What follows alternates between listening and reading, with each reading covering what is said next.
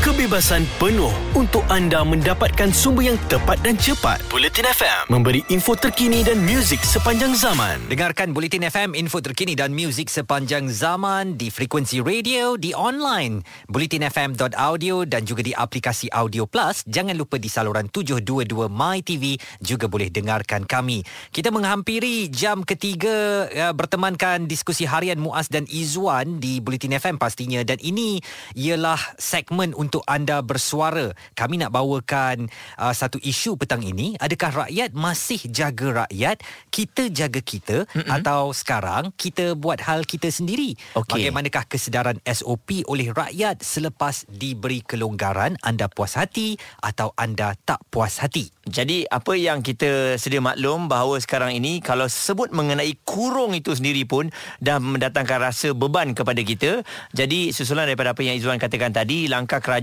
untuk terus mengurung rakyat tidak sesuai dalam usaha negara untuk bebas daripada pandemik COVID-19. Ini kata Datuk Seri Ismail Sabri Yaakob, dan Perdana Menteri berkata langkah itu dikhuatiri boleh mendatangkan banyak implikasi kepada rakyat, dan bagi tujuan itu juga kerajaan kini melihat keutamaan untuk membuka sektor ekonomi secara berperingkat. Jadi kalau kita lihat adakah dah bersedia ataupun tidak, itu persoalannya. Tapi kalau tanya kepada saya rasa rakyat Malaysia dah bersedia, sebab hampir dalam 2 tahun ini kita dah belajar pelbagai perkara. Kalau kita buat salah, ini implikasinya. Kalau kita tak ikut SOP, ini akan jadi pada kita, dan ini bermakna kita dah bersedia untuk kita jaga kita. Maknanya kita kena teruskan prinsip kita jaga kita itu. Perdana Menteri menyebut rakyat mesti berdisiplin untuk membuat kawalan kendiri untuk jaga disiplin. Hari pertama apabila ada tempat percutian dibuka, ada yang masih tak pakai pelitup muka pun. Masa depan negara kita untuk bebas daripada COVID-19 bergantung kepada diri kita sendiri. Kita tak boleh harapkan orang lain. Kawalan kendiri sangat penting. Kalau tidak, usaha kita selama ini akan jadi sia-sia sahaja. Itu apa yang diungkapkan oleh Perdana Menteri di Parlimen pagi tadi. Dan kami nak tahu pandangan anda sejak kebebasan dinikmati terutamanya di Selangor, wilayah Persekutuan Kuala Lumpur dan Putrajaya, negeri-negeri lain, Negeri Sembilan, Melaka yang telah pun berganjak ke fasa 2, fasa 3 dan sebagainya. Apakah anda rasakan rakyat kita ini pantang diberi kebebasan, lupa segala-galanya termasuk pandemik COVID-19?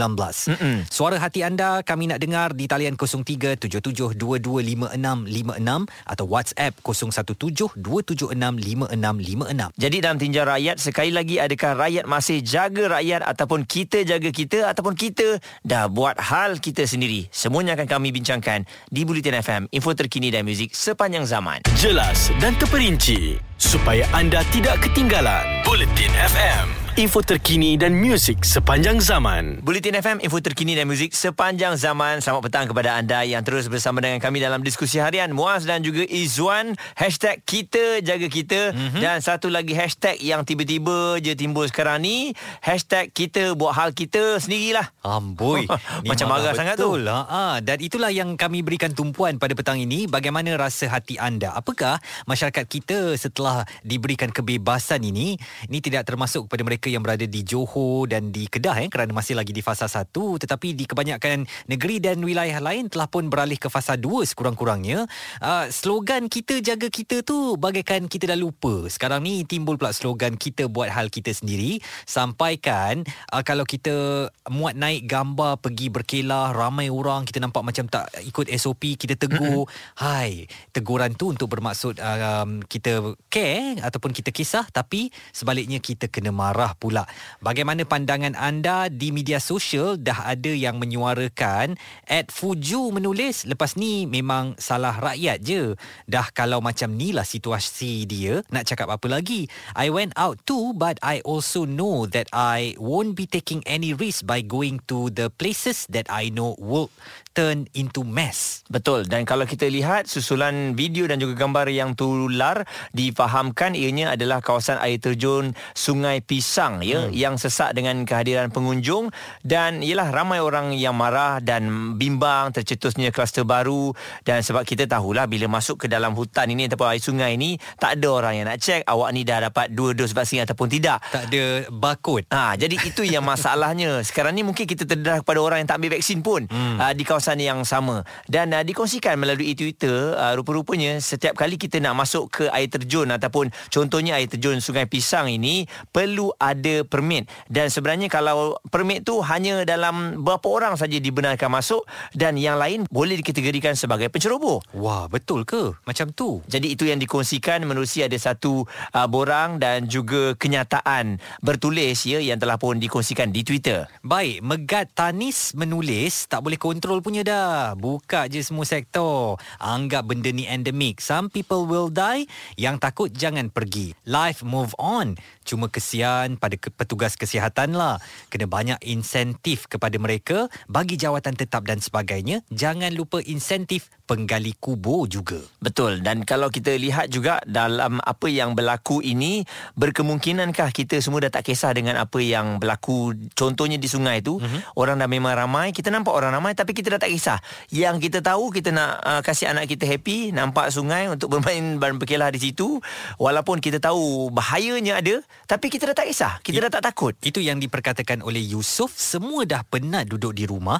Lagipun kerajaan izinkan bercuti. If depa dah lengkap 2 dos, alhamdulillah. If kita tak suka, jangan condemn. Kalau korang tak nak keluar, then stay at home. Kita jaga kita. Bagaimana pula pendapat anda? Kongsikan bersama dengan kami 0377225656 ataupun boleh WhatsApp kepada kami di 0172765656. Terus bersama kami dalam Tinjau Rakyat di Bulletin FM, info terkini dan muzik sepanjang zaman. Ada kepentingan anda di sini untuk mendapatkan berita secara tepat dan pantas. 2 anggota polis maut bertindak atau berlakon sebagai bangsa yang perlu diselamatkan. Operasi mencari dan menyelamat SAR. Bulletin FM, info terkini dan muzik sepanjang zaman. Terima kasih kepada anda terus dengarkan Bulletin FM, info terkini dan muzik sepanjang zaman. Diskusi harian Muaz dan Izwan, kita dalam Tinjau Rakyat, dan kami nak dapatkan pandangan daripada anda. Apakah rakyat kita ni masih lagi berpegang kepada semangat kita jaga kita? Zaman-zaman PKP dahulu kan. Masuk zaman PPN, dah masuk ke fasa 2, fasa 3, di Labuan dah fasa 4. Macam dah tak dengar saja kita jaga kita tu. Sekarang ni macam kita buat hal kita sendiri. Semua orang pergi bercuti, bawa pergi melancong. Hai, dekat Sungai Pisang Gombak tu, dah bukan macam dalam hutan saya tengok. Dah macam tengah-tengah bandar. Sesempit-sempit itu pun masih ada orang teringin untuk masuk berendam dalam sungai. Macam mana kalau nanti boleh buka rentas negeri ya? Jadi mungkin saya rasa bulan 1 sehinggalah bulan 9 ni, hampir lebih kurang dalam 9 bulan kita tak dibenarkan ke mana-mana untuk bercuti dan sebagainya. Dan saya dapat rasakan trend ini akan beberapa minggu ini akan lebih ramai lah yang akan pergi ke pusat rekreasi ni. Dan selepas itu mungkin akan berkurangan lah, akan reda sedikit. Betul. Kan? Dan saya fikir pihak berkuasa pun harus faham bahawa manusia ini habitnya memang begitu. Setelah lama disekat, apabila diberi kebebasan, pastilah ya. Yang penting pada pemikiran ibu bapa terutamanya, bagaimana nak menggembirakan anak-anak. Pasti pantai-pantai yang sebelum ini berselut bukan main tinggi lagi di Kuala Selangor kita tak pergi pun, sekarang ramai orang pergi. Sebab memang tujuan ibu bapa untuk membawa anak-anak mereka keluar, mendapatkan angin segar, dan ini juga untuk kesihatan mental. Jadi harus juga pihak berkuasa faham bahawa hasrat ini ada pada ramai orang. Cumanya nasihat kita kepada semua orang ni untuk sentiasa patuhi SOP lah Muaz ya. Betul. Nak pergi ke mana-mana sekalipun, panjat bukit ke, kayu basikal ke, pergi pantai berselut, pantai cantik ke, tepi bukit ke, patuhi SOP. Dan kalau terlalu ramai orang macam dekat Sungai Pisang Gombak tu, awak balik sajalah ya. Tak guna nak bergendam kejap lagi 3-4 inci daripada awak ada keluarga lain pula. Itu dah lebih bahaya lagi ya. Sebab yelah, kita semua sudah maklum lah, bila dah sampai anak kata nak mandi, takkan kita nak balik. Betul juga hati tu. Ibu dan juga ayah ni bila anak menangis tak sampai hati sebenarnya. Itu masalah dia. Tapi baru sampai adik nak pergi sungai. Saya rasa kalau ada perangan yang lebih jelas, anak-anak ni ya, kita dah ke tempat yang lain. Tak apa, jom kita pergi zoo negara kan. Pun tak boleh masuk juga kan? Oh, tak boleh masuk lagi. Atau jom kita pergi ke, kita tengok Kuala Lumpur makan kat Kuala Lumpur sedap-sedap. Boleh juga, jom kita beli mainan dan sebagainya kan. Betul. Kita alih perhatian mereka. Dan kalau kita lihat rata-rata yang mengatakan komen di media sosial kita ni, antaranya ada Atika Haziz, hari tu pergi ke Pantai Puteri Melaka. Kereta banyak tapi alhamdulillah kat pantai tu semua pandai jaga SOP, bentang tikar, mandi laut, semua kat kawasan masing-masing. Habis main pasir, bersihkan diri, terus masuk ke kereta, tak sempat tengok orang. Ni antara salah satu contoh contoh, dan saya rasa pantai antara contoh terbaik untuk kita jaga SOP sebab dia jauh, dia betul, besar. Mm-mm. Dan Aizat menulis, entahlah, nak marah orang keluar pun masalahnya kita sendiri dah lama terkurung, terperap dalam rumah. Let them be je lah. Kalau rasa tempat tu crowded, tak payah pergi. Nak keluar juga, jagalah SOP.